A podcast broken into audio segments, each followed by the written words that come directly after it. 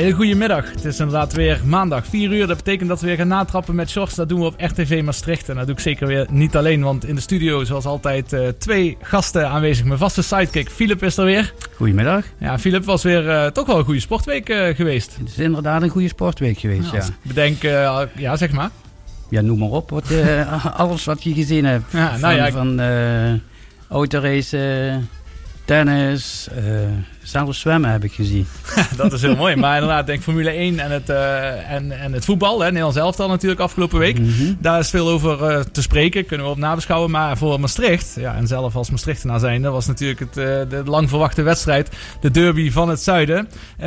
die was natuurlijk afgelopen zaterdag bij Roda in het Parkstadstadion Limburg. En ja, helaas voor ons als Maastricht liep dit een beetje anders dan we allemaal gehoopt hadden. En dat ging eigenlijk als volgt. Bakker. Oh, wat mooi uitgehaald in een schitterende goal. De voorsprong voor uh, Rode JC. En een geweldige treffer van Danny Bakker. Ja, dat was inderdaad een heel mooie treffer. En helaas verloor MVV met 2-0 bij Rode JC. En uh, dat is een beetje ook wel het thema van vandaag. De derby van het zuiden. En bij ons in de studio, een hele mooie gast daarvoor om daarmee te spreken. Namelijk de spits van MVV, die helaas geblesseerd is, Lies is. Jelle Duin. Goedemiddag. Goedemiddag. Hoe is het met je herstel, de vorderingen? Gaat het de goede kant op? Ja, gaat goed aankomende week gewoon weer trainen. En hoop ik volgende week weer bij te zijn met de wedstrijd. Ja, dat zou heel mooi zijn. Want uh, ik denk, uh, we gaan het er nog wel over hebben. We spreken ook een aantal uh, oud-MVV'ers. Reginald Tal en Rick Plum. benieuwd wat hun visie is op ja, de stand van zaken bij MVV en de afgelopen derby. maar ik denk dat we best wel kunnen stellen dat een paar goede spitsen, of fitte spitsen in ieder geval, wel welkom zijn. We gaan dadelijk gaan we spreken met Jelle eigenlijk als eerste over zijn achtergrond. En dat doen we uiteraard na wat muziek. En we starten vandaag met een lekker positief en enthousiast plaatje van Macklemore en Ryan Lewis.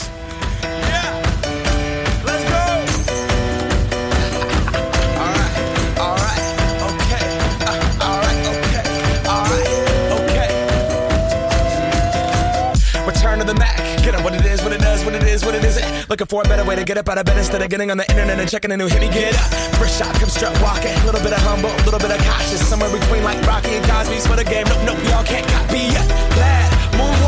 This here is our party. My posse's been on Broadway, and we did it all way. Chrome music, I shed my skin and put my bones into everything I record to it. And yeah, I'm on. Let that stage light go and shine on down. Got that Bob Barker suit game and Plinko in my style money. Stay on my craft and stick around for those pounds. But I do that to pass the torch and put on for my town. Trust me, on my I N D E hustling. Chasing dreams since I was 14 with the four track busting. Halfway across that city with the back, back, back, back, question. Labels out here, now they can't tell me nothing. We give that to the people, spread it across the country. Labels out here, now they can't tell me nothing.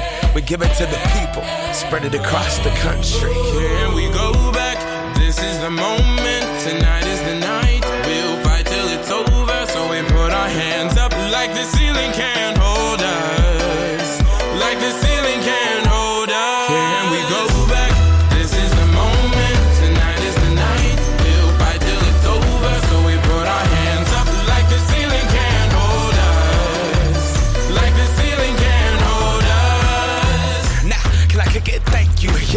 so damn grateful. I grew up really wanna go fronts, but that's what you get when Wu Tang raised you. Y'all can't stop me. Go hard like I got an 808 in my heartbeat. And I'm eating at the beat like it gave a little speed to a great white shark on shark week. Raw, time to go off, gone. Deuces goodbye. I got a world to see. And my girl, she wanna see Rome.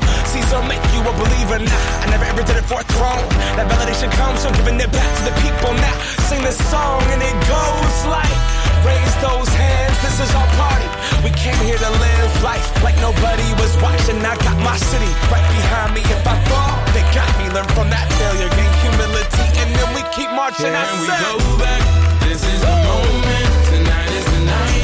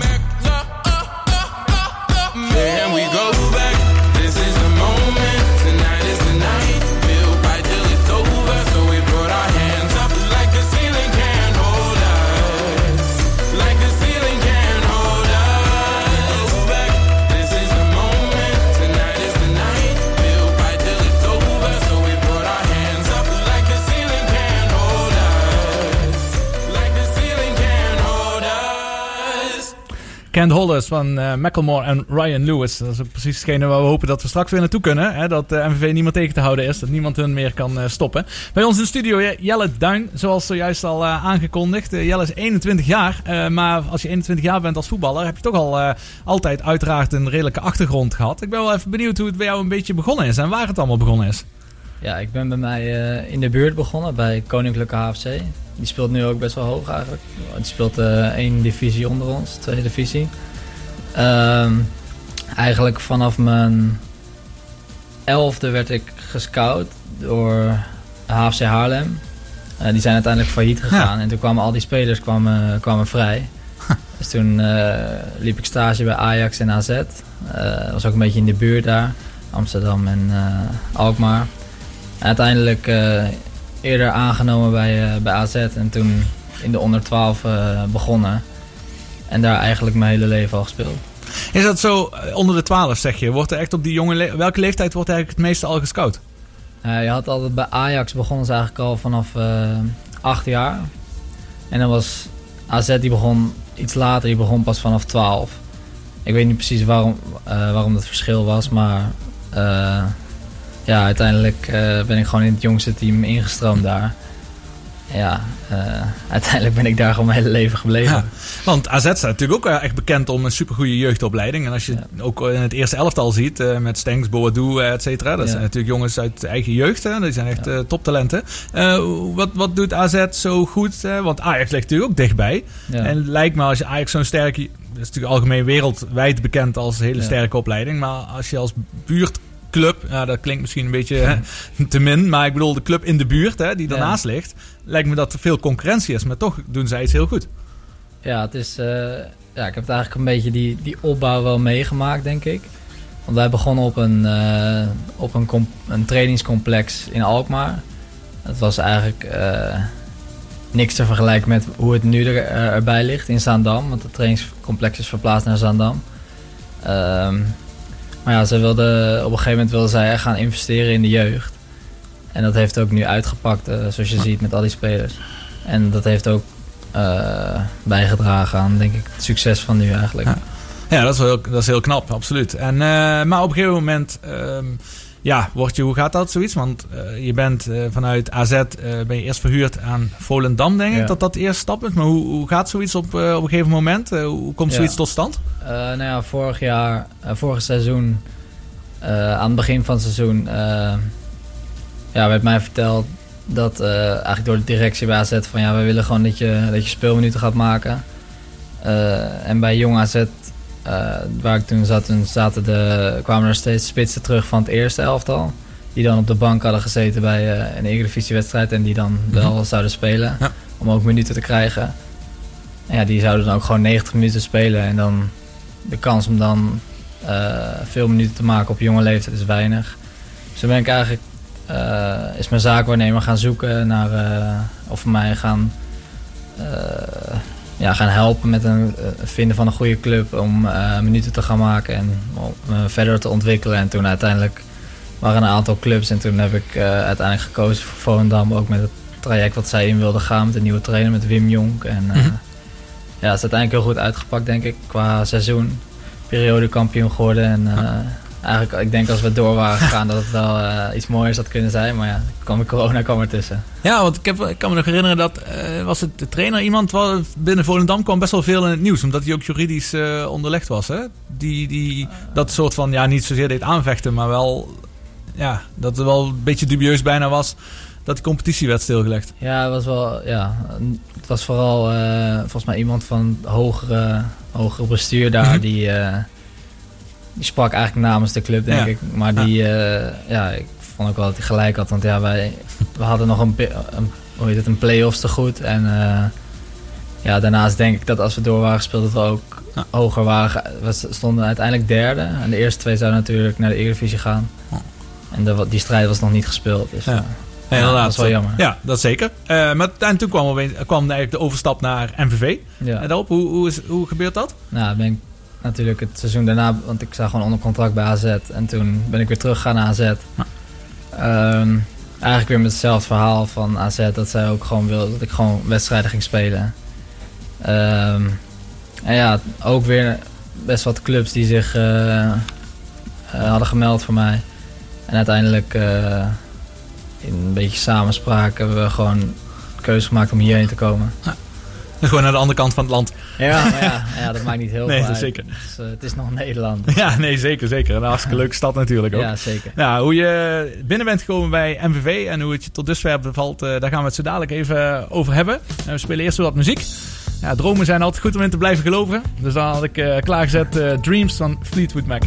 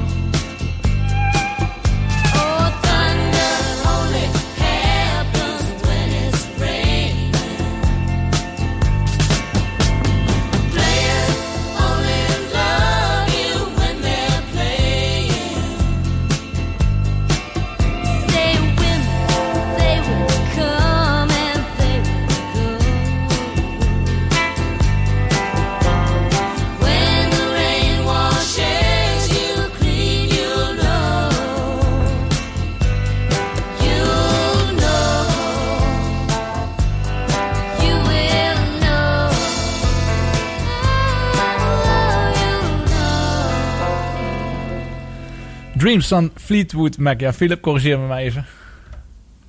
Niet alleen de jongens van Fleetwood Mac, maar ook, ook de meisjes. Ja, zoals we konden horen inderdaad.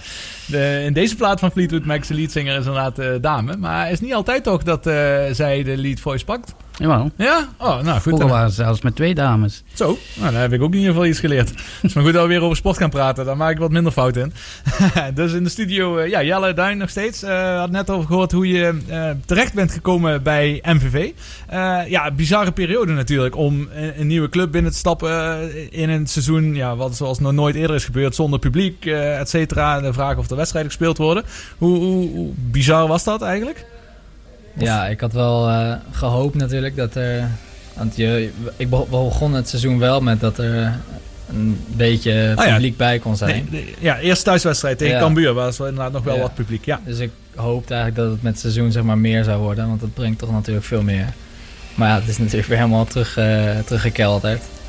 En ja, dat brengt wel... Uh, ja, dat is wel heel anders. Ja, nou, ja en eh, kijk, wij als Maastrichtenaren, ik denk uh, dat je in Maastricht voorheen, in het stadion de Geuselt, qua toeschouwersaantallen, echt aan de bovenkant zit, nog steeds van een uh, keukenkampioen-divisie. Ja. Um, en dat dat natuurlijk veel bijdraagt aan, uh, aan de sfeer. Ja. Is dat ook iets wat, voordat je naar MVV kwam, iets wat ook algemeen ja. bekend is in het land? Ja, dat is wel bekend, ja. En ja, dat heb ik ook...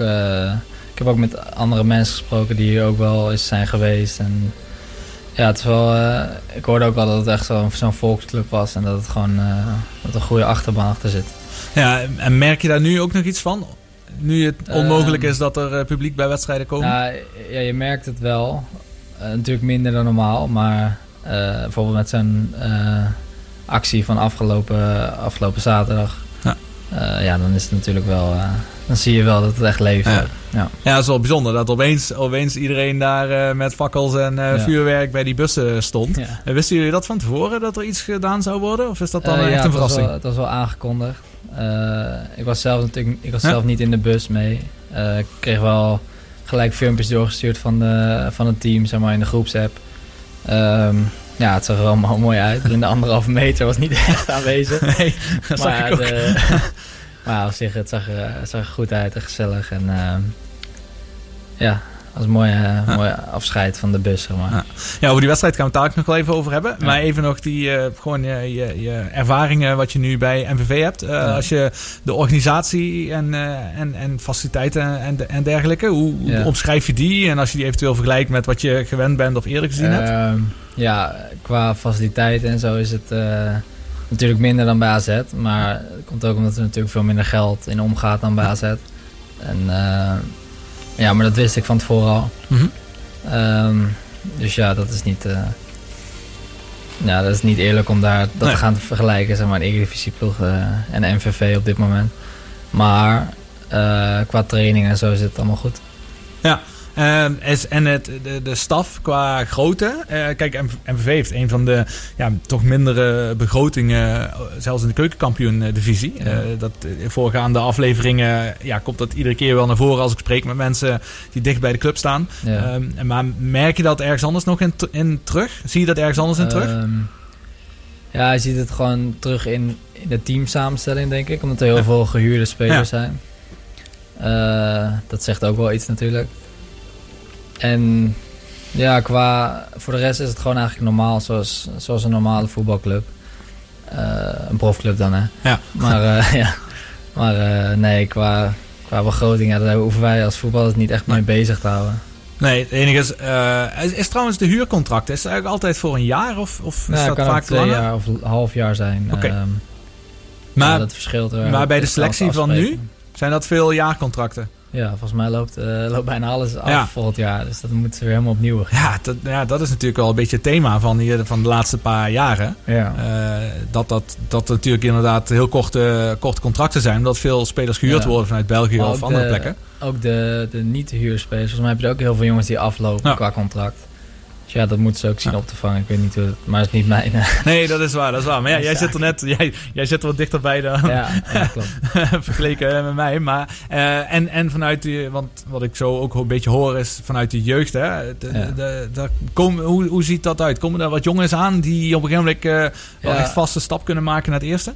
De jongens die nu meetrainen met ons, die, uh, die uit de jeugd zijn gekomen, doen het ook allemaal gewoon, die kunnen gewoon mee op het niveau ook. En die ja, laat ook best wel zien op de, op de, in de wedstrijd dat ze erin komen. En dan brengen ze toch wel gewoon energie en spelen ze gewoon vrij. Ja, ehm, ja op training ook prima.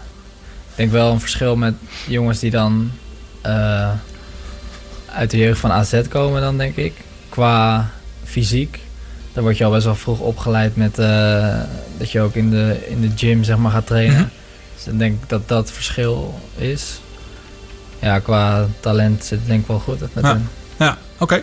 Ehm, ja, goed. Uh, we gaan uh, weer even wat uh, muziek luisteren. Dan ben ik dagelijks benieuwd hoe je zelf naar de wedstrijd hebt gekeken tussen Roda en MVV. En ja, een liedje wat we gaan spelen is van de weekend. Save Your Tears. En dat zullen we later nog mee even doen. Die tranen bewaren totdat we over die wedstrijd van Roda en MVV gaan spreken.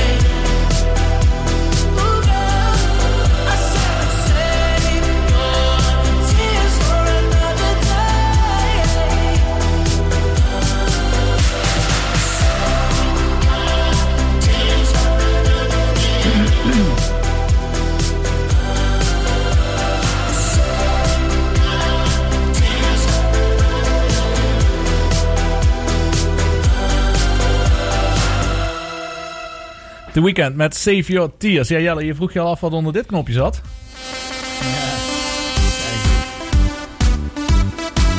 Ja, dat is de tune van MVV. En die is eigenlijk als er gescoord is, dan wordt altijd deze tune achter uh, door de speakers uh, gestuurd. Nou, die hebben, ik zal niet zeggen, nog niet heel veel kunnen horen uh, dit jaar. Voor jou is die tune in ieder geval nog onbekend. Ja. en thuiswedstrijden wordt die altijd gebruikt. Maar even terug dus na die wedstrijd van, van afgelopen zaterdagavond. Um, als eerste, kijk, zonder publiek. Hè. Normaal is het natuurlijk echt een beladen wedstrijd. Was er toch wel enige manier hoe je kon, dat je kon voelen, uh, zeker omdat het voor jou ook nieuw is, dat je kon voelen dat dit wel echt een bijzondere wedstrijd is voor uh, Maastricht? Ja, Ja, we hebben ook jongens in de, in de ploeg die, die al wat ja. jaartjes spelen. Je hebt het wel meegemaakt met publiek. Ik denk dat het publiek wel zeg maar, dat extra, extraatje geeft mm eraan. ook in het veld, in het stadion. Dus dat was er dit keer niet, helaas. Maar wel de, daarvoor ja, je merkt wel gewoon dat het heel erg leeft hier en dat het uh, een belangrijke wedstrijd is. Ja, ik denk met name Juri Schooien. Ja, dat degene die eh, wel in de kleedlokaal uh, misschien wel het meeste erover heeft verteld. Ja, Juri en uh, Koen Costons, die speelt ook al langer. En Luc Mares speelt ook al langer. Dat soort jongens die... maar dan stel je ook gewoon vragen aan van hoe zij het hebben beleefd. En, ja, dan merk je ook wel dat het heel erg leeft. Ja, het is wel grappig dat we eigenlijk jarenlang natuurlijk geen derby hebben gehad. Omdat Roda vast in de eredivisie zat. En MVV natuurlijk al uh, meerdere jaren in de keukenkampioen divisie. En uh, ja, dus sinds een aantal jaren is het, dat is natuurlijk wel uh, een mooie bijkomstigheid dat ze wel weer in dezelfde divisie spelen. Komt die derby alweer. Nou, even naar de wedstrijd. Hoe heb je gekeken naar de wedstrijd? Of wat, bedoel meer niet waar of zo, maar wat viel je op? Um, ja, dat eigenlijk het was een, bij, van beide kanten niet veel kansen, vond ik, eerste ja. helft. Um, ja, bij ons hadden we volgens mij één grote kans aan het begin van de Koen. Kostons, inderdaad. En ja, Roda die maakt wel echt een mooi goal. Um, best wel onverwacht ik denk ik, ook voor de keeper. Maar hij schiet hem heel goed binnen. Uh, en ja, dan moet je terugkomen en dat gebeurde niet helaas. Ja, uh, ik vond die, uh, die hoe heet die, Goppel, uh, die rechtsbuiten bij ja. Roda. Die is ook echt een gevaarlijke, heel gevaarlijke speler. Die razendsnel natuurlijk. Ook, ook bij. Ja, ja. ja inderdaad. dat wist ik niet, maar dat hoorde ik later ook. Ja, is dat, ja, ja verbaas me. Ja, ik, van MVV naar Roda. Ja, dat, ja, dat heeft Jordi Kroeks ook gedaan. Hè? Die, ja. uh, die stond dan op de bank. Maar toen hij inviel, die viel ook wel erg fel in. Dan zag je bij hem ook wel dat er wel uh, duidelijk wat uh, oud zeer zat. die is twee keer zelf speler bij MVV geweest. En tussendoor nog Willem II heeft hij nog okay. gespeeld. Ja. maar, ja, en dan... maar oké, okay, op zich het, het, het overwicht was er wel een bepaalde moment. Ik denk zeker in het begin van de wedstrijd en ook in de tweede helft. Ja. Qua eh, positiespel of qua spel aan de bal. Ja, ja het was. Uh, ik vond zelf. Het stond best wel dicht, zeg maar, verdedigend bij ons. Uh, ja, tot die goals. Maar op een gegeven moment, in de tweede helft, moet je ook wel iets gaan forceren, een beetje. Om, uh, om, om, een goal te gaan maken. Toen zag je wel ook einde van de wedstrijd dat er aan beide kanten wel meer ruimtes kwamen. En uh, uiteindelijk, ja, natuurlijk die handsbal op het eind, ja, dat was wel... Ja, maar oké, okay, dat is 92 minuten. Ja, dat, dat, was het ook al klaar. Maar ja, daar, eigenlijk waren niet echt... Ik vond het niet echt een open wedstrijd, zeg maar. Nee. En, en, en hoe kan het, dat, want het is toch wel iets wat de laatste weken vaak in mijn ogen meer gebeurt, is dat MVV wel moeilijk kans creëert. Ja, ja ik denk ook dat komt om, door de manier waarop wij spelen. Uh, vrij verdedigend, vind ik. Uh, Waardoor wij nog ongeveer vijf, als wij de bal veroveren, nog een helft moeten overbruggen om naar de goal toe te komen. Um, ja, en ja, het is, uh, het is even lastig. Want uh, wat me nu ook opviel bijvoorbeeld, best veel lange ballen. Zeker naar de zijkant. En uh, ja, jij tikte 1,90 wel uh, aan. Uh, qua lengte, hoe, lang, hoe lang ben je? 1,88. Oh, 1,88. Ja, komt in de buurt. van tik, tik hem bijna aan, inderdaad. maar ja, denk ik van ja, nu als je schooien op links buiten hebt staan en kijk, en, en, en eigenlijk een middenvelder wat meer in de spits hebt staan. Ja. ja, dan misschien ook niet de, de meest makkelijke tactiek als je niet de grootste spelers voorin hebt staan. Nee. ik moet wel zeggen dat het niet van tevoren is afgesproken dat wij alleen maar lange ballen doen. uh, de tegenstander die op een gegeven moment druk zet. En dan ook, uh, denk ik, de ja, positiespel van ons wat nog niet helemaal goed is. Uh, om er onderuit te komen. Dat we dan voor de zekerheid ja, gekozen en dan een lange bal gaan ja. spelen. Maar ja, inderdaad, het is niet dat wij de spelers daarvoor hebben om echt... ik ben ook niet gewend zelf als speler om alleen maar lange ballen te krijgen. Omdat ik gewoon ook hiervoor bij AZ en bij Volendam vooral lage, eh, gewoon meevoetballende. Ja, en dan meer steekbasis achter de spitsen ja. of achter de verdedigers ja. kregen of voorzetten van de zijkant. En nu krijg je natuurlijk, ja, dat viel me ook op als je speelde. Nou, als je vaak, zeg maar, moest je vaak in de bal komen en dan zeg maar doorkaatsen, maar niet zozeer echt als een spits uh, fungeren. Nee. Ja, Philip, volgens mij heb jij sinds lang weer eens een keer een hele wedstrijd van MVV kunnen zien of gekeken. Ja, uh, ik heb gezien. begin vond ik het wel best aardig, verzorgd uh, veldspel. Maar op een gegeven moment gingen we afvragen wie heeft er allemaal keelpijn na zo'n wedstrijd. Want er wordt alleen maar geschreeuwd en dat werkt toch niet uh, echt mee om, om, om, om een uh, automatisme te, te vormen. Ja. Zoveel mensen. Ik hoorde op een gegeven moment in de 15e minuut, ik heb het genoteerd, hoorde ik iemand schreven bij een balaanname met je linkerbeen. Ja, dan houdt het toch op, hè? weet, je ook, weet ook wie dat had gezegd? Of? Wie dat zegt, ja, dat weet ik niet. Nee, maar, maar nu hoor je dat natuurlijk, hè, er geen, uh, geen publiek is. Je eigenlijk, maar dat is Maar is dat in de Eredivisie ook zo? Als je bij, bij AZ wordt er ook zoveel lawaai gemaakt vanaf de zijkant. Uh, nou, er wordt niet, niet geschreeuwd linkerbeen, maar uh, ja. er wordt wel, ja, er wordt natuurlijk heel veel gepraat, maar dat merk je normaal niet echt als je een wedstrijd kijkt. Dat er ook uh, publiek zit. ik denk dat je dat ook wel weer mooi is dat je dat nu wel kan horen hoe er wordt gecoacht. Maar ja, je hebt goede coaching, je hebt nutteloze coaching. En dan ja, kan je allebei in een rijtje plaatsen. Maar, ja. maar dus, uh, het is nu gewoon puur door de beleving, ook voor de kijker zonder publiek. Ja. Uh, nu, nu hoor je natuurlijk alleen maar geschreeuw en gegil, maar dat is eigenlijk normaal. Dat is niet dat het, uh, ja, dat, dat, is normaal wat je gewoon niet hoort. Ja, dat is eigenlijk altijd. Ja. ja. je hebt ook in stadions in voorgaande jaren dat je dan eigenlijk niet eens elkaar kan horen op een afstand van 50 meter door, door het lawaai, zeg maar. Ik heb zelf ook uh, de kampioenswedstrijd van FC Twente meegemaakt. Met uh, eh, 45.000 man in, oh, ja. in de Grolsvest toen. Ja. En ja, dan hoor je elkaar gewoon niet op 20 meter afstand dat het zo, uh, zoveel lawaai is. Ja. Uh, op het veld. Dus ja, dat, uh, dat kan ook. Maar is, is het, wat dat bedoelt Philip denk ik ook een beetje. Op het moment dat je, ja, noem maar een van de topteam in Europa, waar die al lang samen spelen dan. Want ik begrijp ook dat MV ja. natuurlijk ieder jaar met nieuwe selectie te maken heeft. Die uh, weten elkaar misschien meer blindelings te vinden. Ja, wordt dan op een gegeven moment ook gewoon het, het coachen, onderling coachen ook minder. Omdat iedereen toch al van elkaar meer weet wat er gaat gebeuren?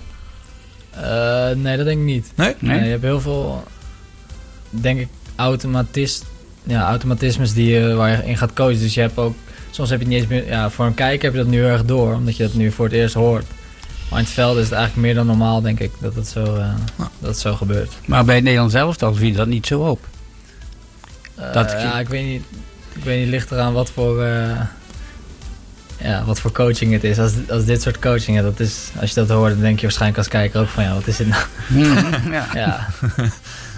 Nou ja, maar niet, niet zozeer, misschien is dat wel een eh, bijzonder voorbeeld. Maar uh, vooral de hoeveelheid uh, wat er gecoacht en geschreven wordt. Dat valt inderdaad wel. Het viel me ook erg op uh, toen, ik, toen ik aan het kijken was zaterdagavond. Ik zag zelfs dat mijn vriendin op een gegeven moment de koptelefoon opzette met de noise cancellation. omdat, omdat hij aan het werk was. Ja. en dat kwam ongetwijfeld van het veel geschreeuwen wat vanaf het veld kwam, ja. Ja, ja dat is... Ik, ik, vind het meer dan normaal. Ja, oké, nee, ja, dat is goed. Dat is mooi dat jij, jij staat op het veld en jij bent het gewend. Kijk, wij zien het af en toe van de zijkant, dus het is goed om het aan jou te kunnen vragen. Ja. Had je nou, en, en nog meer uh, dingen die opgevallen waren, Philip? Bij, hem, uh, bij Roda? Ja, de wedstrijd? Nee, het was een begin, zeker in het begin vond ik een, een, een aardige wedstrijd. Uh, goede combinaties. alleen geen, geen echte druk voor, voor het doel. Nee, vond ik ook. Nou, oké. nou, dat is mooi dat we in ieder geval daarover eens zijn. Ja. Uh, na uh, in de schuur uh, van Jelle Snelle, featuring Ronnie Flex. Ja, Jelle, dat, die zit hier tegenover mij. Snelle, die doet net wat anders. Um, dan gaan we even bellen met Rick Plum, oud-MVV'er. ook oud-Roda-speler, voordat hij naar MVV kwam. En jarenlang assistenttrainer bij Roda. En dan ben ik eens benieuwd ja, of hij het ook eens is met onze visie. Of dat hij misschien wat andere dingetjes heeft gezien.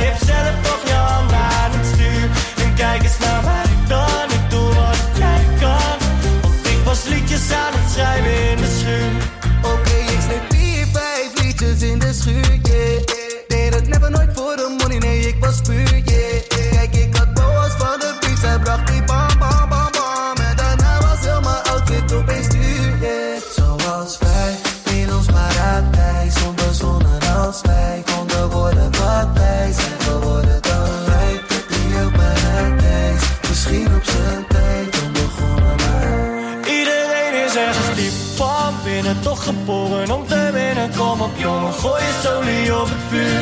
Want ik ben ook de school verbannen. Ik had ook geen plannen. Ik was liedjes aan het schrijven in de schuur. Je bent het gezeik zat, dat komt van de zijkant. Maar jij hebt zelf toch je aan het stuur. En kijk eens naar mij dan, ik doe wat jij kan. Want ik was liedjes aan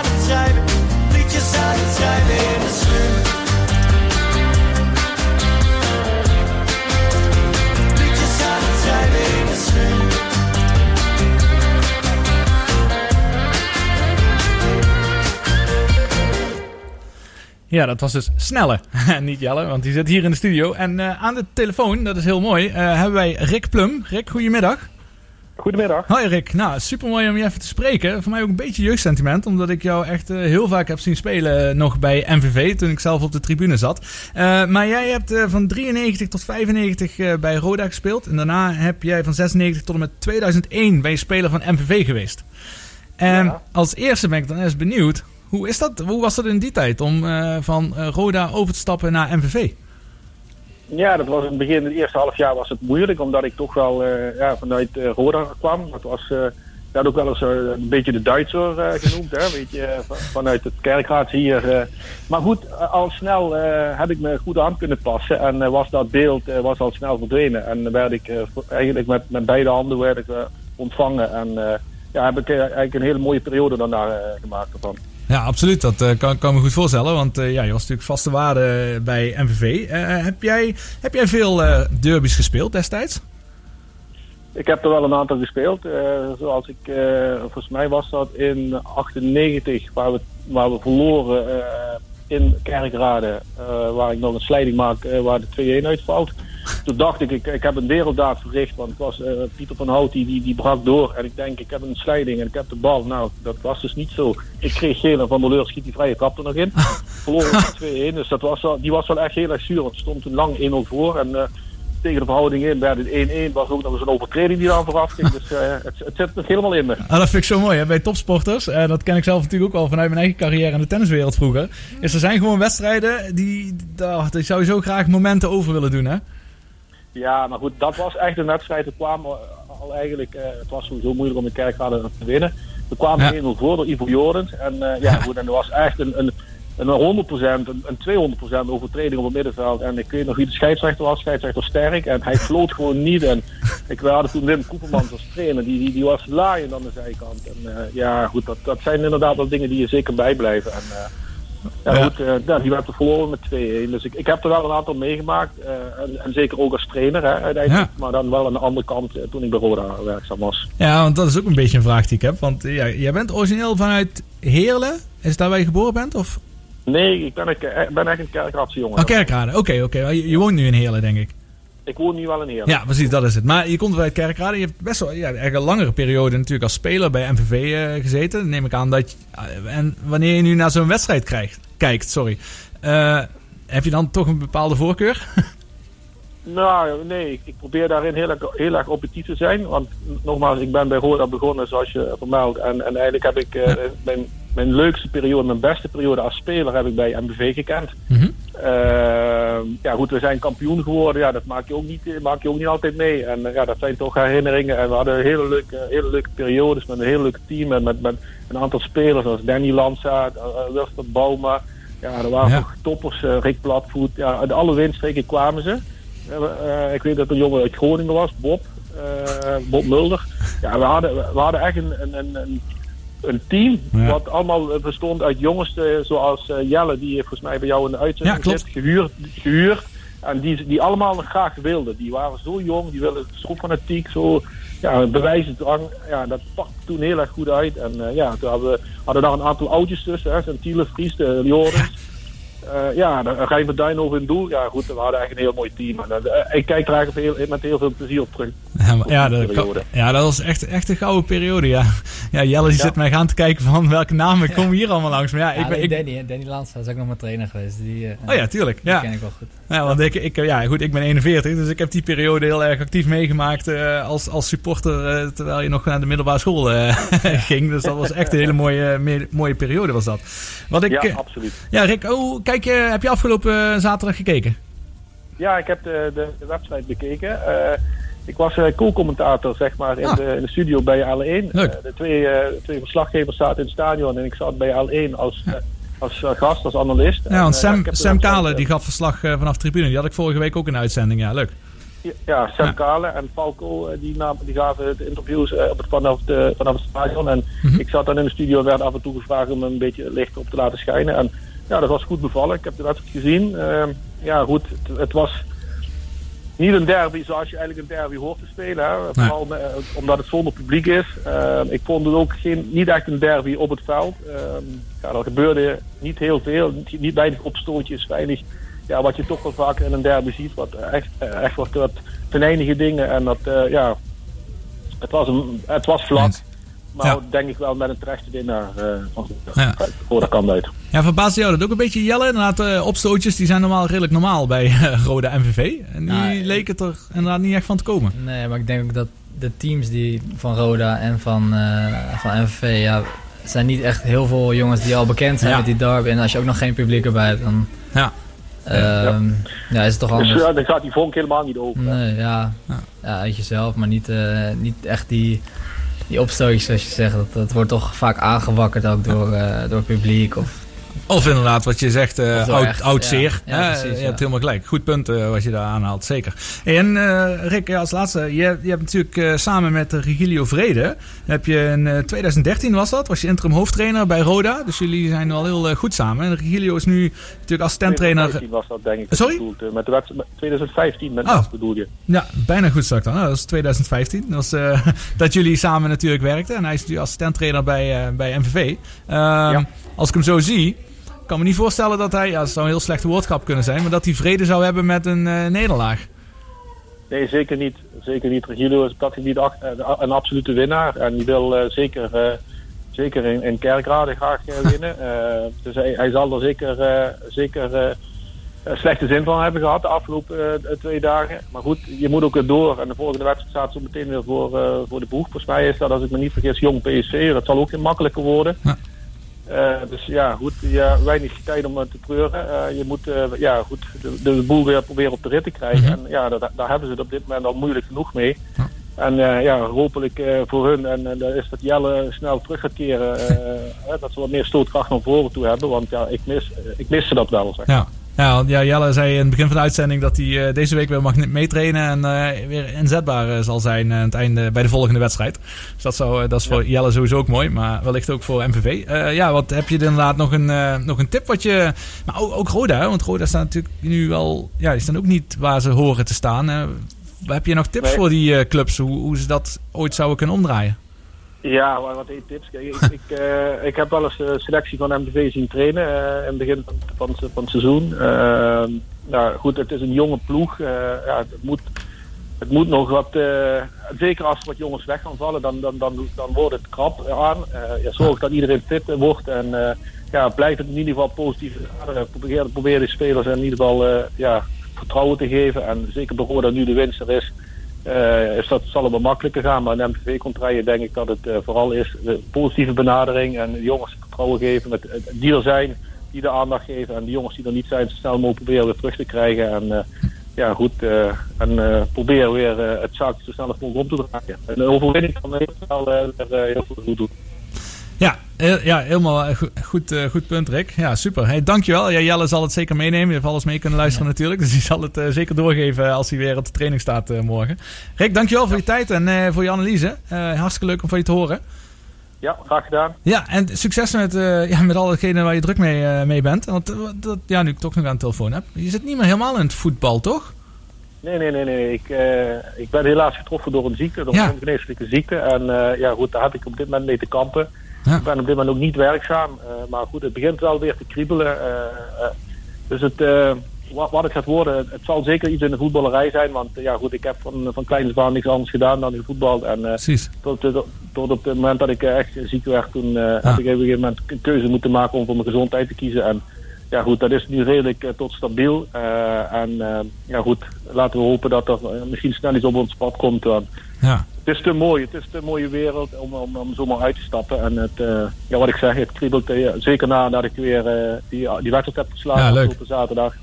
Ja. Ja. is het toch wel, weer zoiets van, ja, ik, ik vind het heel leuk om bijvoorbeeld talent te gaan begeleiden. De, de ervaring die ik op heb gedaan op meerdere gebieden, hè, het omgaan met tegenslagen, het, het, ja, het, het coachen van, van, van jong talent, dat, daar, daar heb ik eigenlijk wel de meeste boodschap aan op dit moment. Ja, dat klinkt uh, goed. Ik hoop inderdaad dat je dat uh, weer zou kunnen gaan oppakken. Veel uh, sterkte, succes daarmee.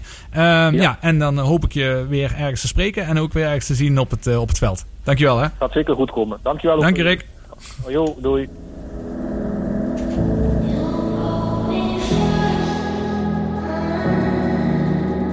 Maybe you don't like talking too much about yourself. But you should have told me that you were thinking about someone else. You're drunk at a party, or maybe it's just that your car broke down. Your phone's been off for a couple months, you're calling me now. I know you, you like this.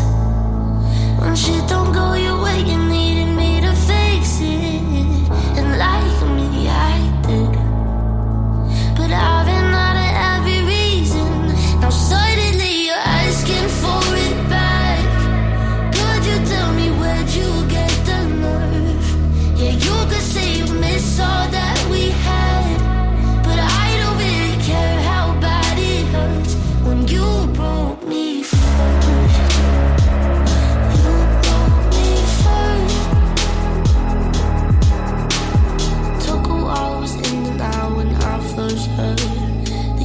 quicker than I could ever. You know that hurt. Swear for a while I my phone just to see your name. But now that it's there, I don't really know what to say.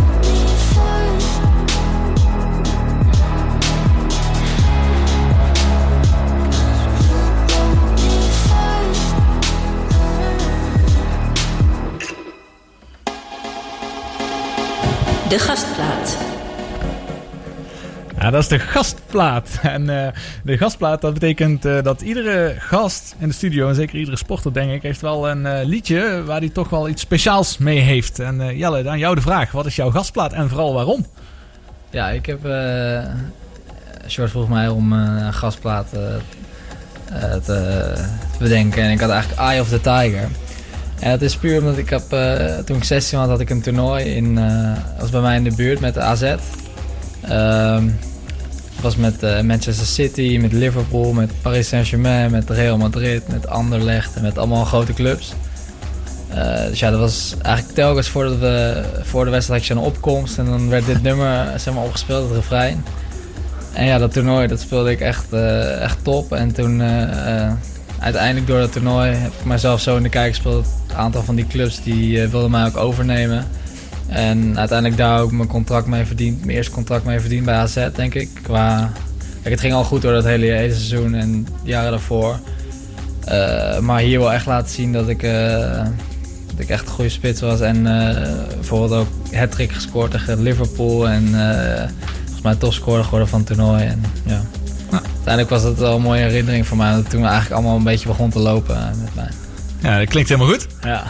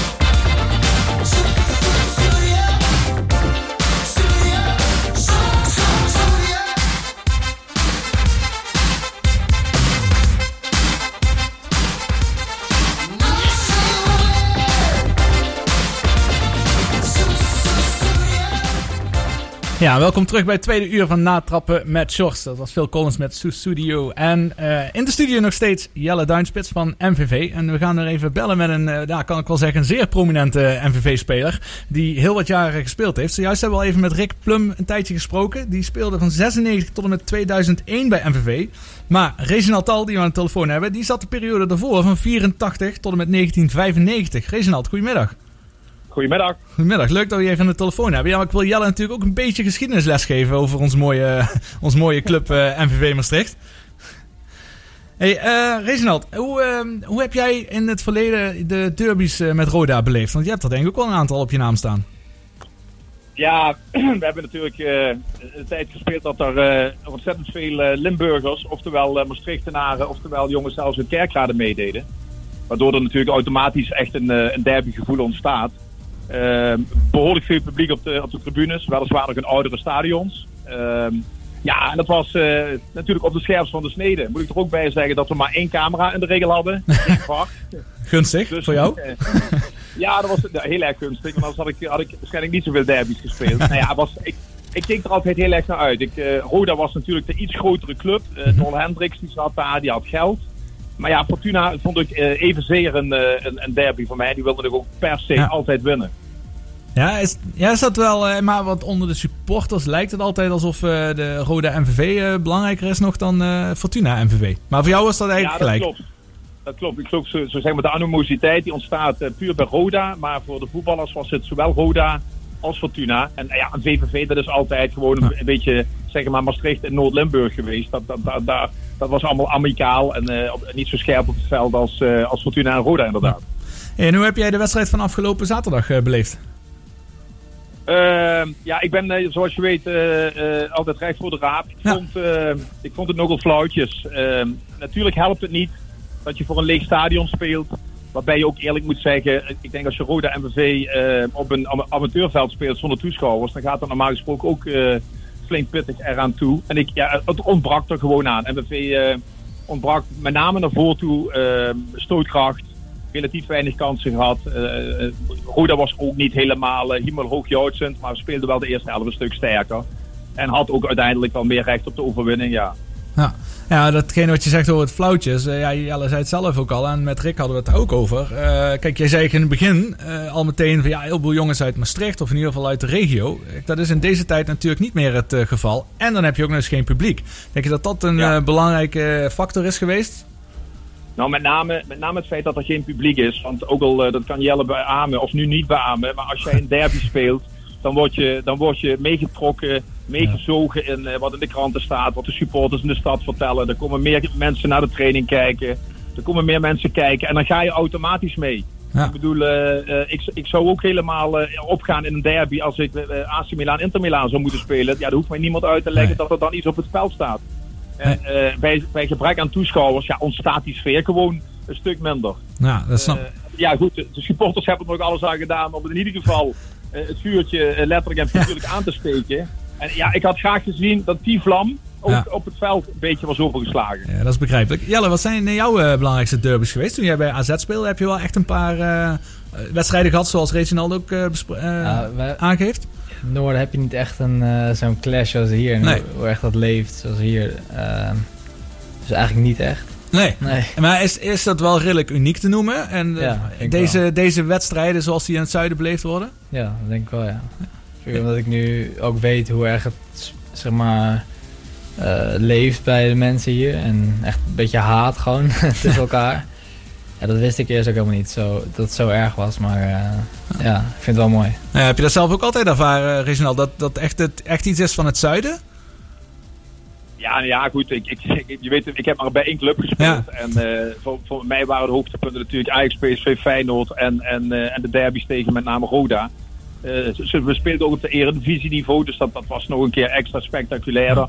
En ja, het was de Schengen tegen de boeren. Uh, zo simpel is het. Uh, weliswaar met, met, met, met veel respect door op het veld ook hoor.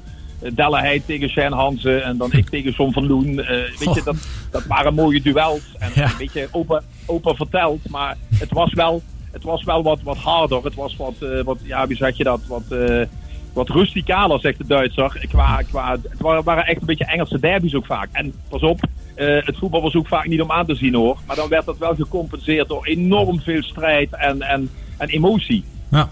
Ja. ja, absoluut. Ja, dat zijn mooie momenten.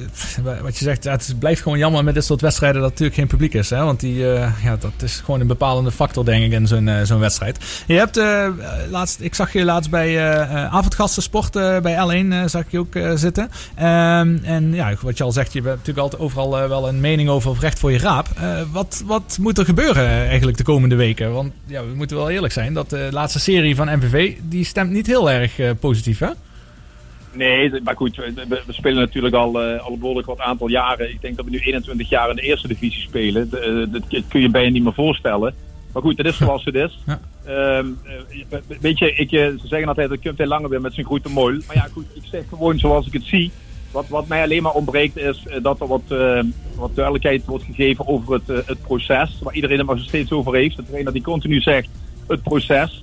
Maar niemand zegt precies waar het naartoe gaat. En ik, het zou wel eens mooi zijn dat een, dat een bestuur een, en met een voorzitter duidelijk maakt eh, waar deze reis naartoe gaat. Nou ja, en in de tussentijd, eh, ik denk als je, als je mee onderaan de eerste divisie staat en je, en je, je wil echt een jarenplan uitstippelen, dan zou ik altijd proberen, wat iedere club probeert, eh, meer jeugd in te passen.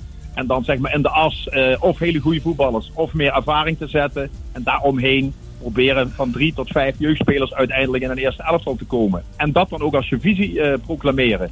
En eh, nou ja, goed. Kijk, en MVV heeft, heeft zeker talent. Jelle ook. Ik bedoel, heeft zijn draai nog niet gevonden. Maar kijk, dat is een kwestie van tijd. Dat is, dat is een, een bal goed raken.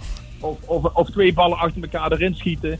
Hij kan goed voetballen, is een talent. En, en eh, ja, dat komt er dadelijk een keer uit. Alleen, als alle elf, dan wordt het een beetje moeilijk. Ik bedoel, er is niet iemand die er op dit moment met, met kop schouders bovenuit steekt. Ja, Joris Schrooi heeft af en toe een, een ingeving. eh, maar voor de rest, ja, denk ik dat het team wat meer, met meer bravoure zou moeten spelen. Ja, dan word je een beetje afhankelijk natuurlijk van eh, één iemand die een eh, goede individuele actie dan soms maakt. Maar ook wat je zegt over de jeugd.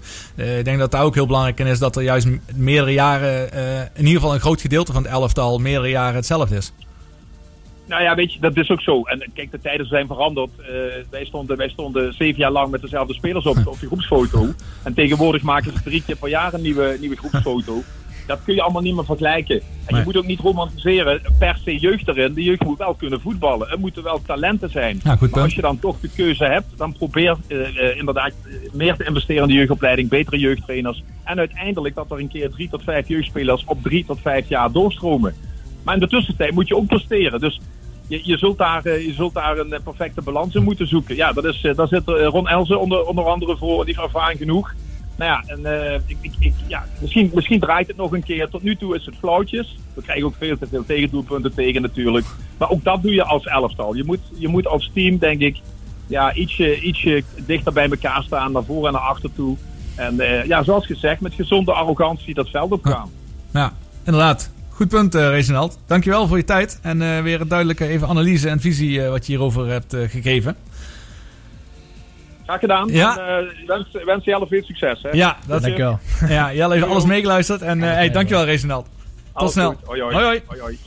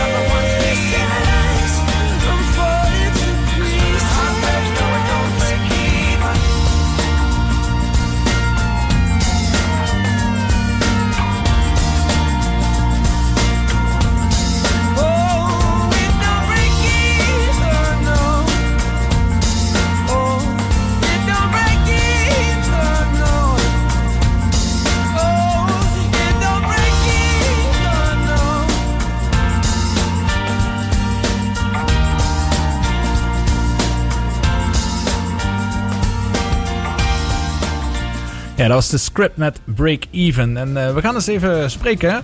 Wel nog steeds over voetballen, maar even niet meer over MVV. Daar hebben we genoeg over gesproken inmiddels. Dat is allemaal duidelijk. Maar over het Nederlands elftal. Want dat was natuurlijk afgelopen week. eh, heeft Nederlands elftal twee wedstrijden gespeeld. De oefenwedstrijd tegen Spanje. En een eh, wedstrijd in de Nations League tegen Bosnië-Herzegovina. En dat was ook meteen de- eerste overwinning voor eh, Frank de Boer. Eh, Jelle, heb je allebei die wedstrijden gekeken? Ja, bij de 90 minuten. Dus, eh, Ja. ja, dat hoort ook wel, vind ik. ja, vind ik ook, ja. Ja. Wat vond je ervan? Eh, vooral de tweede wedstrijd vond ik wel goed. Eh, ja, viel me ook op. Ja, ik heb met, eh, met Owen, Ja. Owen Wijndal zelf gespeeld, de hele jeugd. Ja, daar, daar wilde ik ook al een beetje naartoe. Ja, dat dacht En, ik al. ja, die, ja, ik ben toch wel een beetje trots op hem natuurlijk. Dat hij, gewoon goed meekomt daar op het niveau en dat hij het goed doet. Ja, snap ik. Want ik denk dat hij wel de meest besproken speler van het Nederlands elftal is op dit moment. Ja, dat heeft hij helemaal zelf, zelf dat hij het zo goed doet. Ja, want hij speelt, hij heeft de jeugd bij, samen met jou bij AZ. Waar speelt hij nu eigenlijk? Ook. Hij speelt gewoon, Ja. en eh, dat is ook weer mooi hè? Nou, Dat, sinds, eh, sinds onder 12 hebben we gewoon samen gespeeld. Ja. En nu zit hij bij het Nederlands elftal. En heeft hij altijd die positie van linksback op zich gehad? Eh, begon in de eerste paar jaren cent- links centraal achterin. Dus wel verdediger. En uiteindelijk op linksback gezet omdat hij wat kleiner is. Mhm. Dus ja, dus met de jaren werd hij linksback ge- gemaakt. Ja, ja want, want wat je nu eigenlijk in eh, vrij- vrijwel alle praatprogramma's hoort over voetbal, is hoe belangrijk dat eh, in het moderne voetbal die positie van de, van de vleugelverdediger eh, is, Ja. eh, is geworden. Ja, omdat je als je aanvallende vleugelverdediger zet, dan kan het best wel eh, zeg maar helpen in het aanvallen. Want je hebt gewoon een extra man voorin. Qua voorzetten. En, Ja. Ja, dat laat hij natuurlijk ook zien. En Ja. eh, zeker met Depay die op links opeens staat, Ja. die krijgt ook wel meer ruimte en meer vrijheid om toch naar binnen te trekken. ja. En dan, eh, maar maakt het je ook kwetsbaar? Ik bedoel, Ja, als je zo aanvallend bent ingesteld met Dumfries op rechts en eh Wijndal dan op links. ja, je moet wel backs hebben die dan ook weer terug kunnen belopen. Zeg maar. En ik denk dat zij dat allebei wel goed, eh, Ja. goed kunnen. Maar ja, als jij toch eh, de hele wedstrijd domineert, dan, ja, dan is het wel lekker om twee aanvallende backs te hebben. Ja. Inderdaad. Ja, Philip, hoe vond jij de wedstrijd? Meestal ben je Ja, best, wel, best wel kritisch op Nederlands elftal. Maar... Mhm, ja, maar net zoals je al zei, de tweede wedstrijd die was vrij aardig om te zien. Aardig zelfs. De eerste tegen Spanje was minder, maar dat ligt natuurlijk ook denk ik aan de tegenstander. hè. Ja. Kijk, tegen Bosnië krijg je behoorlijk veel ruimte toch. En tegen die Spanjaarden viel dat tegen. Dus Ja. Ja, dat is ook een ander, ander niveau, denk Ja. ik, qua. Mhm. Maar ja, toch, eh, toch twee resultaten gehaald in ieder geval. Nee, dat zeker. zonder meer. Ja. Maar, maar je hebt vaak, ehm, laat ik zeggen, de, tegen Italië, hè, die wedstrijd dat tegen Italië gespeeld werd, was ook best wel veel ruimte. Ja. En dan was het juist de wedstrijd tegen Bosnië daarvoor, zat alles op slot. Ja. Maar hoe, hoe kan die, die omslag opeens zijn? Want, want gisteren was het best wel een eh, open wedstrijd. ja, dat weet ik niet.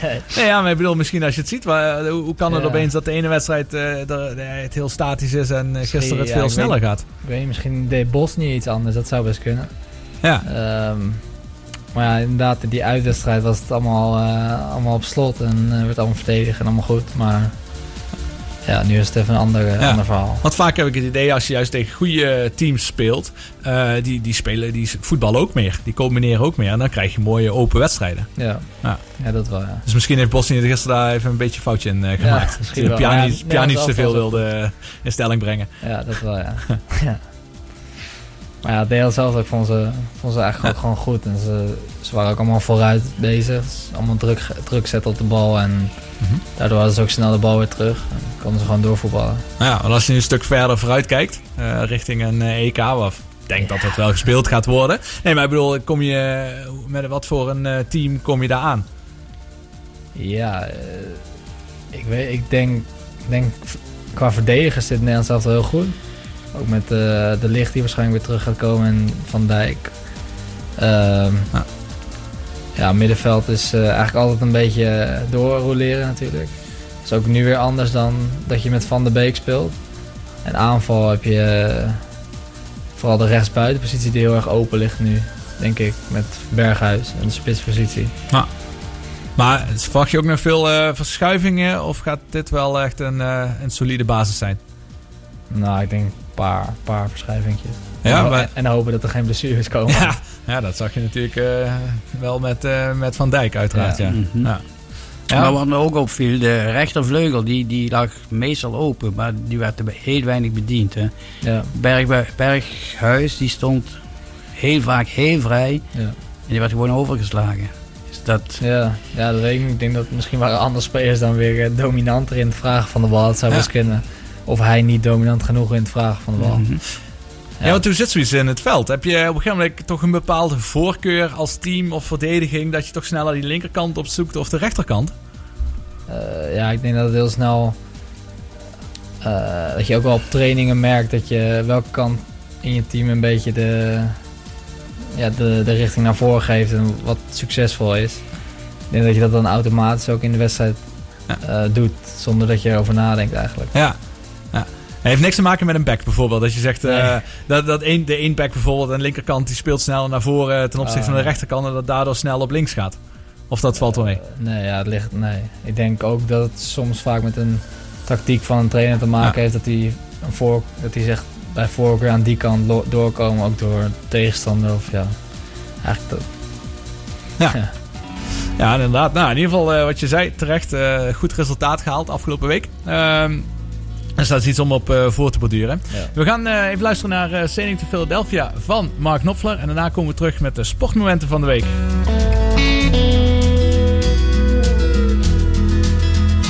I am Jeremiah Dixon. I am a Jody boy.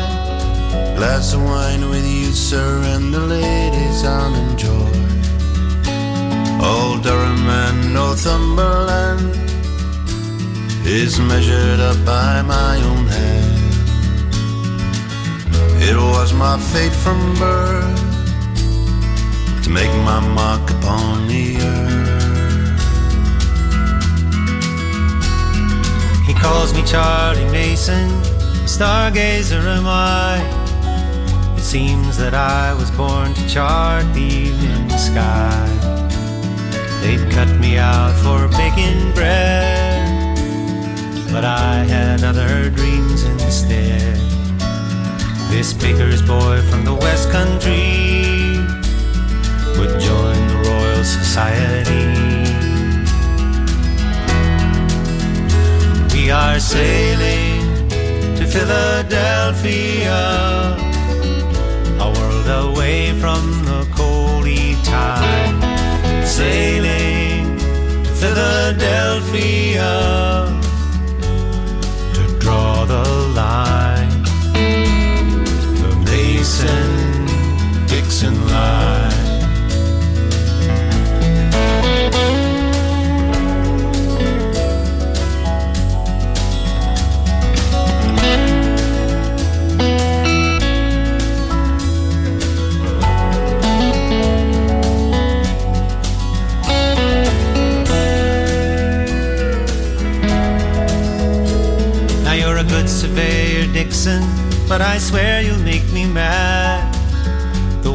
Will kill us both, you gullible Geordie lad.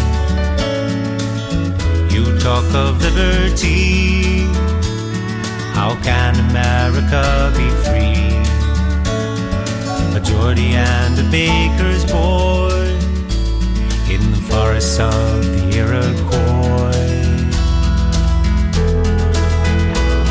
Now hold your head up, Mason. See America lies there. Tide has raised the capes of Delaware. Come up and feel the sun. A new morning is begun. Another day will make it clear why your star should guide us here. We are sailing to Philadelphia,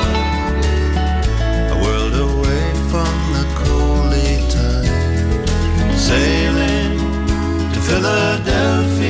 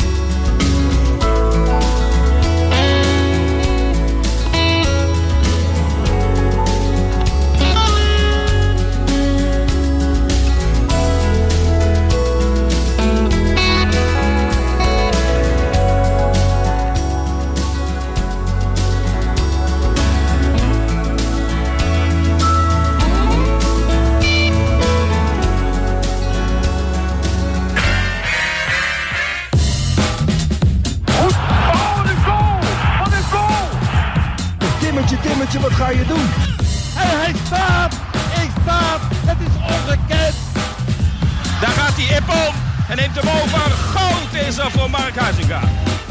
Het sportmoment van de week. Ja, precies. Het tijd voor het sportmoment van de week. Jelle, herkennen je er trouwens eentje van eh, de aankondiging? Ja, volgens mij eh, de eerste. Ja? Dus Van Basten. Ja, uiteraard. En dan heb je, eh, dan heb je ook even kijken, wie heb je nog meer? Was het Epke Zonderland die stond? Ja, heel goed, heel goed. en de rest, eh rest niet. Ah, dat vind ik heel netjes. Zeker ook eh, natuurlijk die eh, van Van, Best, van Bas eh, EK88. Ja. Ja. die hoor je ook zeker ook wel te weten, ook al was je nog niet geboren Ja, die moet, dat moet. in die tijd. Dat moet je inderdaad wel weten. Mooi, we gaan even weer luisteren naar onze sportmomenten van de week. We beginnen met het sportmoment die, wat Jelle heeft uitgezocht. En daar hebben we weer een fragmentje bij. Daar komt hij. And now he finds himself alongside Michael Schumacher as top in the record books. The World Championship record is equalled. Lewis Hamilton wins the Turkish Grand Prix and is a seven time champion of the world. Nou, dat eh, was natuurlijk, eh, kon niet missen eigenlijk, hè? Nee. Vertel. Ja, mooi toch? Ja, die, eh, die blijft maar winnen eigenlijk, die man. Die, eh, ja, ook waar hij vandaan kwam dit keer, dat was, eh, was gewoon heel knap. Ja, sowieso. Waar hij vandaan kwam. De race gaan we dadelijk nog wel even op, eh, op terugblikken. Ehm, eh, ben je zelf Formule 1 eh, liefhebber? Ja, sinds, sinds een paar jaar eigenlijk. Sinds Max? Ja, nee. Ja, sinds een vriend van me het eigenlijk een beetje geïntroduceerd. Dus Ah, oké, ja. oké. Ja, ja, dat is wel mooi. Maar kijk je bijna iedere race wel? Eh, ik probeer wel zoveel mogelijk te kijken. En anders kijk ik eh, het samenvatting Terug. altijd terug. Ja. Ja, ja precies. Nou, nee, Lewis Hamilton, zevende keer eh, wereldkampioen. Nu gelijk met Michael Schumacher. Ongekende prestatie. Nou, over ongekende prestaties gesproken. Philips een sportmoment. Dat was ook wel een bijzondere. Daar heb ik een mooi fragmentje bij met Hongaars commentaar. Attenzione, perché il nuovo record del mondo, nuovo record del mondo. Pensa che il primato precedente era di Etienne Nou, als iedere keer roepen recorden del mondo, nou, dat Dan- is weet zich je in, genoeg, hè? in iedere taal is dat wel eh, te verstaan. Eh, vertel eens, eh, Philip. Nou, eh, bij het afsluiten van de tv eh, zaterdagavond zag ik plotseling Kira Toussaint in beeld komen. Die heel trots vertelde dat ze wereldrecord gezwommen op de 50 meter rugslag. En zij was zo euforistisch dat ze ook vertelde dat ze 15.000 dollar per jaar mee verdiende om, om eh, mee te doen in de ISL-competitie. Dus toen ben ik daar eens gaan nakijken. En de ISL-competitie is de International Swimming League door een eh Oekraïense miljardair eh, opgericht. En die bestaat uit tien teams. Vijf Amerikaanse, vier Europeaanse en een Japans team. Alle teams hebben 36 zwemmers en die zwemmen in twee dagen. Alle zwemnummers die je maar kunt bedenken. En voor de eerste plaats krijgen ze dan vier punten, tweede drie punten, enzovoort, enzovoort. Ik heb de regels proberen na te lezen, maar dat zijn zeven A4'tjes en ze zijn vrij ingewikkeld. Maar eh, ze verdienen er leuk geld mee. En bijzonder dat daar zoveel geld in omgaat. Ja. Nou, ik heb inderdaad ook nog nooit van gehoord. Maar als je de beelden daarbij zou eh, pakken, en ik had ze even van YouTube eh, geplukt, dat was een grote lichtshow. Ook nog eens, dat was een hoop spektakel eh, in dat, in dat zwembad. Nee, ja, dat, nou, dat durf ik niet heel duidelijk te zeggen. In ieder geval wel eh audiofragmenten. In ieder geval audiopubliek was er sowieso. Maar echt publiek, er zaten wel wat mensen trouwens op de tribune. Dat is wel zo. Maar, of dat een team was of eh medezwemmers, Er dat weet ik niet. sowieso 300 mensen Ja. die alleen al zwemmen Ja. Tijdens twee dagen. Maar het is bijzonder wel dat zij een wereldrecord zwemt. Want normaal zou je niet verwachten als je zoveel moet zwemmen... dat je dan ook een wereldrecord nog even tussendoor eh, zwemt. Maar ze schijnt dus in, in een supervorm te zijn. Nou, dat moet was, was ze verleden jaar ook, heb ik gelezen. Op een WK in China, maar daar werd ze naar huis gestuurd... omdat men vermoedde dat ze doping gebruikt had. maar daarvan is ze vrijgesproken. Dus, ah, dat eh, is mooi. Dat is ook pas de eerste keer dat dit woord eh, gevallen is in eh natrappen met shorts. Want daar gaan we zeker niet vanuit dat alle prestaties op die manier eh, eh, gehaald worden. Eh, nou, mooi.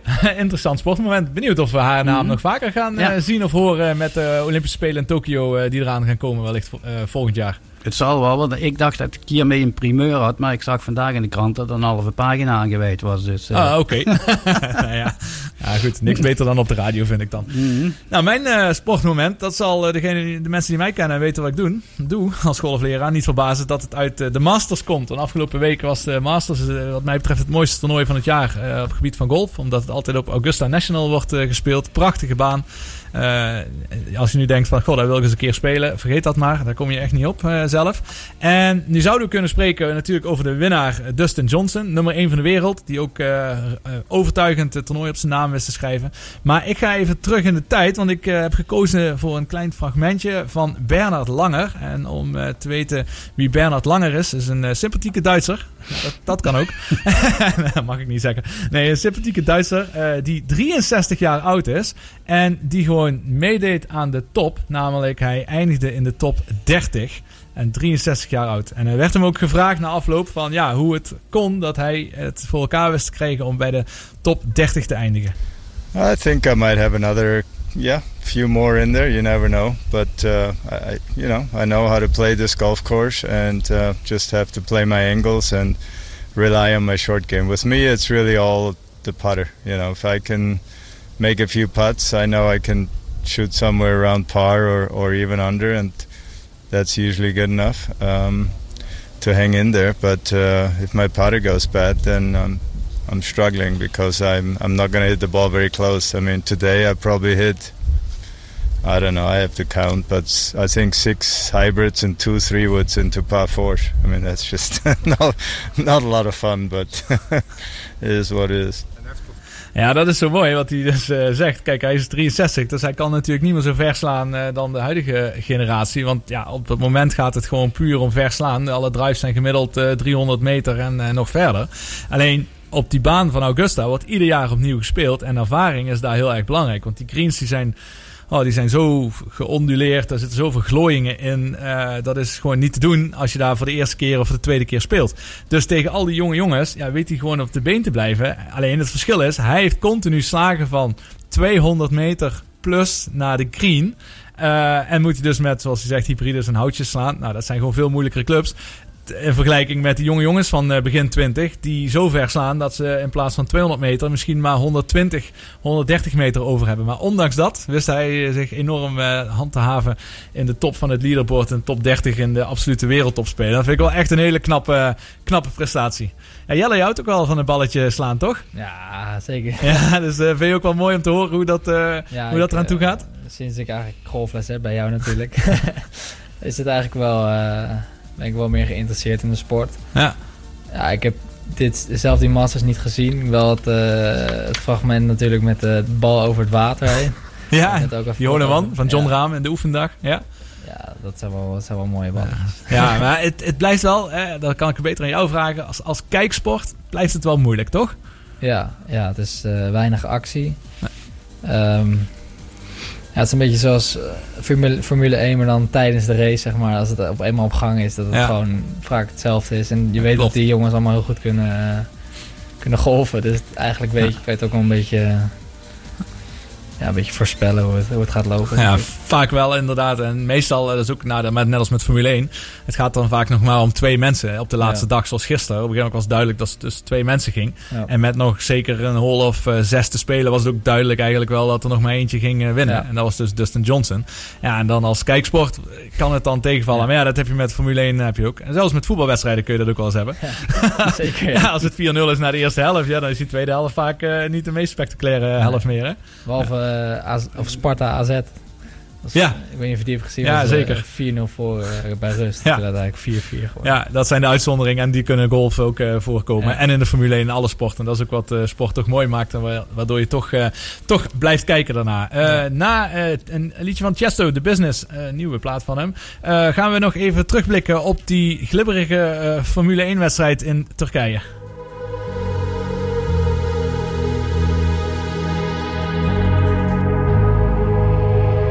Let's get down, let's get down to business. Give you one more night, one more night to get this. We've had a million, million nights just like this. So let's get down, let's get down to business. Mama, please don't worry about me. I'm about to let my heart speak. My friends keep telling me to leave this. So let's get down, let's get down to business. Let's get down, let's get down to business. Give you one more night, one more night to get this.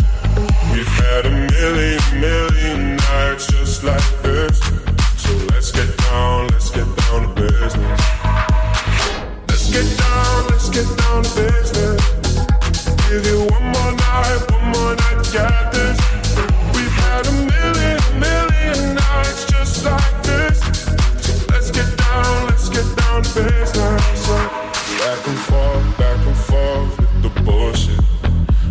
said before, I don't mean it.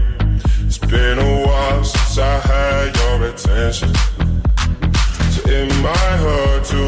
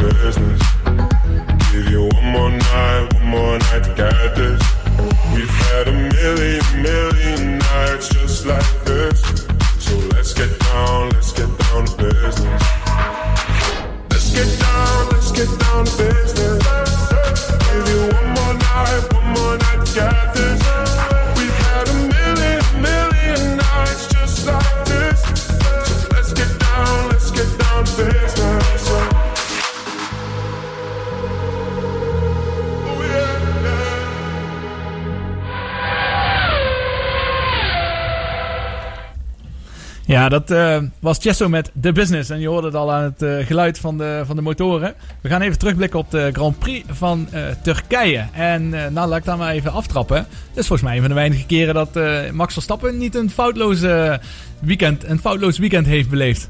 Ja. Ja, ik had wel iets meer verwacht. Ja. Ook omdat het lekker regende natuurlijk. Precies. En dan voelt hij zich meestal wel, wel lekker. Nou ja, in Nederland. Maar het begon natuurlijk met, eh, met de vrije trainingen was hij echt perfect. Eh, Q1, Q2. Ja, Q1 was nog even spannend trouwens. Omdat eh, met die rode vlaggen. Omdat iedereen van de baan af glibberde. Maar toen was Q3 daar. En dan dacht iedereen van nou, dan zal hij hem nu ook wel pakken. Want hij is alle tijd is hij het snelste geweest. En toen kwam opeens een Lance Stroll ertussen door.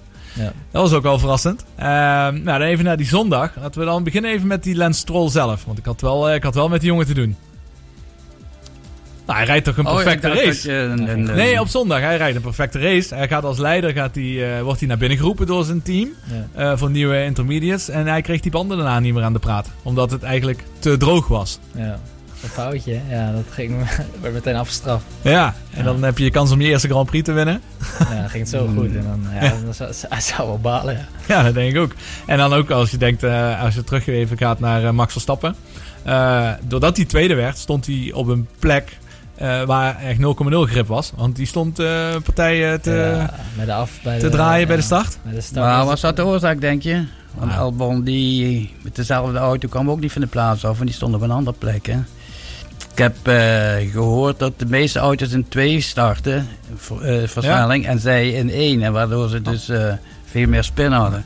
Ja. Ja, het zou kunnen. Maar ja, het is natuurlijk de vraag hoe eerlijk een coureur na afloop is. Meestal is Max wel redelijk eerlijk. Hij zei dat hij het, na afloop zei hij dat hij het zelf al had verwacht. Ja, dat precies. Hij, dat hij bleef spinnen daar. Ja, hij zei, dat Ja. wist ik van tevoren dat ik daar niet van de plek af zou komen. Ja, dan is natuurlijk de vraag, ja, hoe eerlijk is een coureur? Nou, ik zeg, meestal is Max wel eh, behoorlijk eerlijk eh, daarin. Ja. Eh, maar ja, daarna komt hij toch ook wel weer heel sterk terug. Ja. En zat hij super dicht achter eh, Perez. Misschien was hij daar ook wel iets te agressief, hè? Ja, dat, was, denk ik wel. dat was zijn fout. Hij Ja. had lang moeten wachten. Want Ja. wat hij daar wilde, dat, ja, dat, eh, dat kon niet. Nee, het was duidelijk dat inhaalacties moeilijk Mhm. waren. Dat het te glad was. En hij zat zo dik erachter. En als hij dan die curbs raakt... Ja, dan spin je gewoon eh, keihard eh, er vanaf. Ja, dat was, dat was wel echt zonde. Want eh, op dat moment denk ik dat hij best wel goede papieren had... om toch wel weer een topklassering binnen te slepen. Ja. Ja. Zijn er andere dingen, Philip, die zijn opgevallen bij de Grand Prix? Nou, opgevallen niet. Maar in het begin vond ik het zeer interessant om te zien dat als het regent, de Mercedes er niet voorop reden. Ja. Dus ik denk dat wordt nog leuk. Maar eh, op een gegeven moment was de klasse van Hamilton zo groot. knap, hè? Die lossen het wel eh, zelf op, ja. Er wordt vaak gezegd dat als ze een vrije lucht rijden vooraan, dan zijn ze gewoon niet te stoppen. Ja. Maar als de weersomstandigheden slechter zijn of ze hebben echt verkeer voor zich, dat ze dan ook minder presteren. Dat die eigenlijk uit verloren positie leek het wel. Hij want ook, het gewoon weer zien. ja, toch weer doen hè? Ja. Ja. Gewoon mooi. Ja, dat is echt, eh, dat is echt het sowieso wereldklasse. Ja, dat is niet anders. Als je zeven keer achter elkaar, of niet achter elkaar, maar zeven keer wereldkampioen wordt, dan ben je sowieso eh, wereldklasse. Ja. En wat ik ook wel humor vond, is dat eh, na die eerste dagen, toen het bleek dat het allemaal zo spekglad was, toen hebben ze de hele nacht door, hebben ze gewoon auto's laten rijden over het circuit. Is dat zo? Ja, eh, echt gewone, gewone auto's, hè. Een soort Ja, ja, ja. huurauto's. eh, Voor gewoon- droog te krijgen. Ja, nou niet alleen om het droog te krijgen, maar ook om meer rubber op het asfalt Ja. te krijgen. eh, over die ideale lijn. Om het te zorgen dat het gewoon minder glad werd. ja, dat vond ik ook wel een hele bijzondere actie was dat. Ja, absoluut. Maar ja, nu nog drie Grand Prix zitten eraan te komen. hè. Ehm, ja, het is natuurlijk alweer een gelopen koers. Maakt al, is dat jammer, denk je? Of biedt dat juist weer kansen? Ah, persoonlijke succesjes kunnen er wel, eh, kunnen er wel bij Ja. komen. toch? Ja. dat zal ook moeten. En het wordt interessant om te zien wat natuurlijk met de tweede stoel eh, bij Red Bull gaat gebeuren. Ja. Ja, Ja. want die, eh, die heeft niet zo heel goed gepresteerd dit, eh dit Nee. eh, gisteren reed je toch mee op koop heel lang. Ja, uiteindelijk wel. Maar Mhm. uiteindelijk, ik weet niet hoeveel dat hij, eh, hoeveel dat hij precies is geworden. Maar uiteindelijk heeft hij het ook niet voor elkaar weten te krijgen Ja, nee, weer. nee. Om, en de, al het, om de twijfel die er is, eh, om die echt helemaal eh, weg te nemen. We hadden met Xavier Maassen er al over een paar weken geleden, toen hij hier te gast was. zei hij ook van ja, hij moet wel echt magische dingen gaan doen in die laatste paar races. Om het, om het hoofd nog boven water te houden daar voor hem. Ja, dat zullen we afwachten wat daarmee gaat gebeuren. En met die laatste stoeltjes dan, is toch altijd wel weer interessant. Ik zou het persoonlijk wel leuk vinden als zo'n Hulkenberg eh, eventueel bij Red Bull zou komen. Al is het maar dat Max en eh, Nico Hulkenberg samen Nederlands dan eh, kunnen spreken. ja, dat is voor de, voor de tv natuurlijk ook wel leuk. In ieder geval, hoe dan ook, het was een eh, bijzonder weekend. Het was eh, spek en spek glad. En eh, Paul Simon die had dat ooit al eens eh, voorzien. Want die schreef een liedje en dat heette Slip Sliding Away.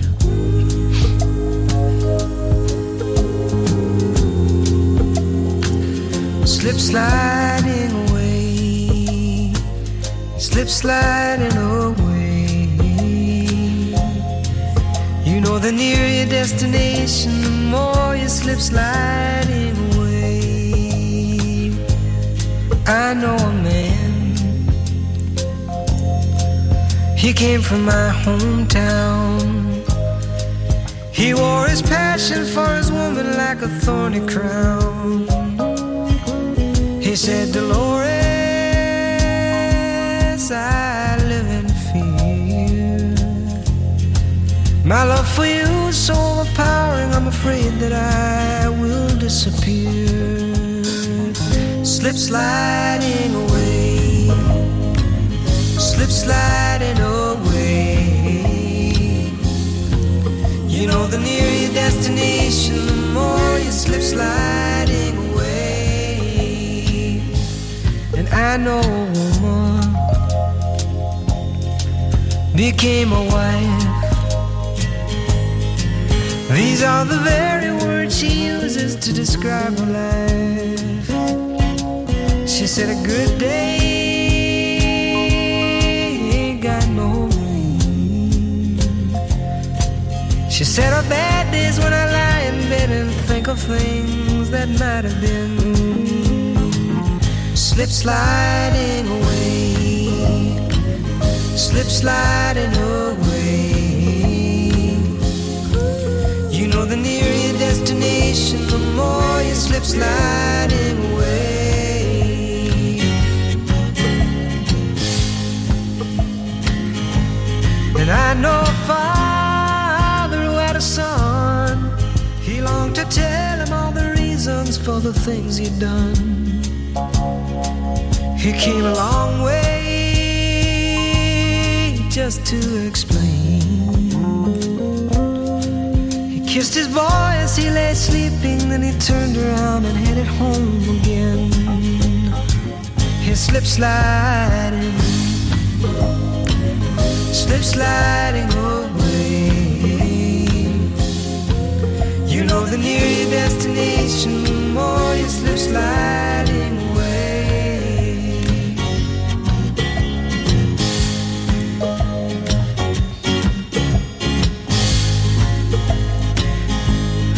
God only knows.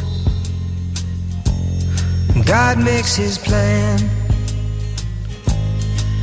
The information's unavailable to the mortal man. We're working our jobs, collect our pay. Believe we're gliding down the highway when in fact we're slip sliding Slip sliding away. Slip sliding away. You know the nearer your destination, more you slip sliding away. Slip sliding away.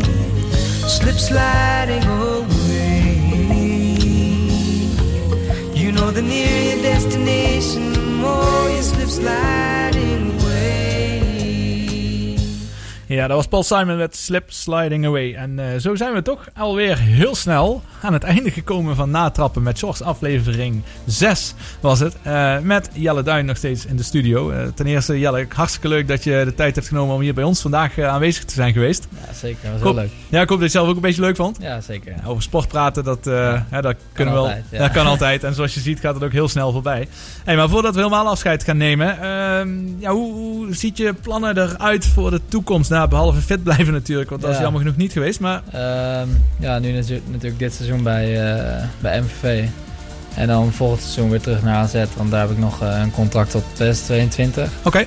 En eh, vanuit daaruit zien we het wel. Ja. We gaan Ja. kijken hoe het, hoe het gaat lopen. En is dan eigenlijk weer een beetje hetzelfde zoals je bij Volendam had. Dus je bent nu voor een jaar ben je verhuurd. Daarna Ja. ga je terug naar AZ. En dan wordt eigenlijk gekeken met AZ van wat er gaat gebeuren. Heb je daar al enig zicht op? Of is dat te moeilijk?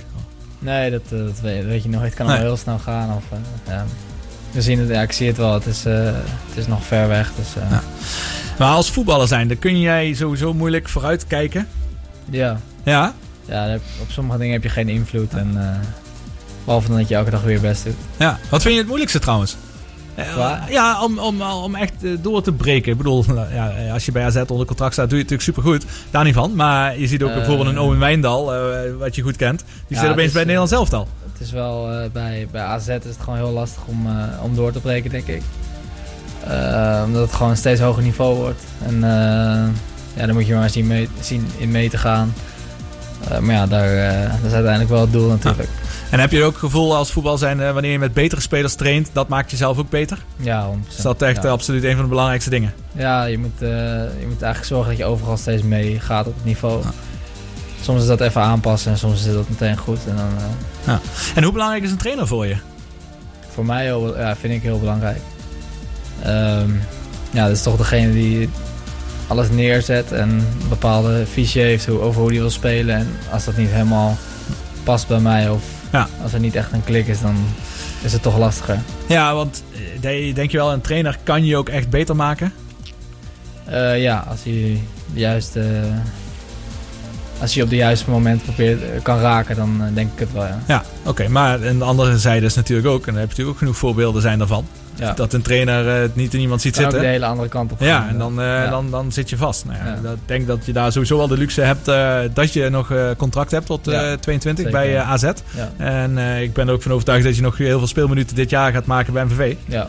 En dat hopen we ja, dat het ook in de positieve draai kan, eh, kan geven. Want daar zul je zelf natuurlijk ook niet zo blij mee zijn eh, Nee. dat je hier naar het zuiden komt en dat jullie in een eh, toch wel negatieve serie zitten nu. Nee, dat is, eh, Ja. had ik niet van tevoren verwacht, maar we moeten, we moeten gewoon weer oppakken. Ja, absoluut. Nou, daar hebben we alle vertrouwen in. En dat gaan we ook eh, iedere week ook hier eh, volgen bij het natrappen met Jos. Eh, nogmaals, dankjewel dat je er was. Hartstikke Ja, leuk. Philip, eh, het was alweer aflevering 6. Gaat toch snel, hè? Aflevering 6, ja. Veel succes jij. Ja, dankjewel. En hou je gezond. Ja, Ja, absoluut. Ja, mooi. Al. Hartstikke bedankt allemaal weer voor het luisteren naar Natrappen met Sjors. Volgende week zijn we er uiteraard weer. Eh, dan gaan we eens een keer een uitzending eh, maken over eh, golf.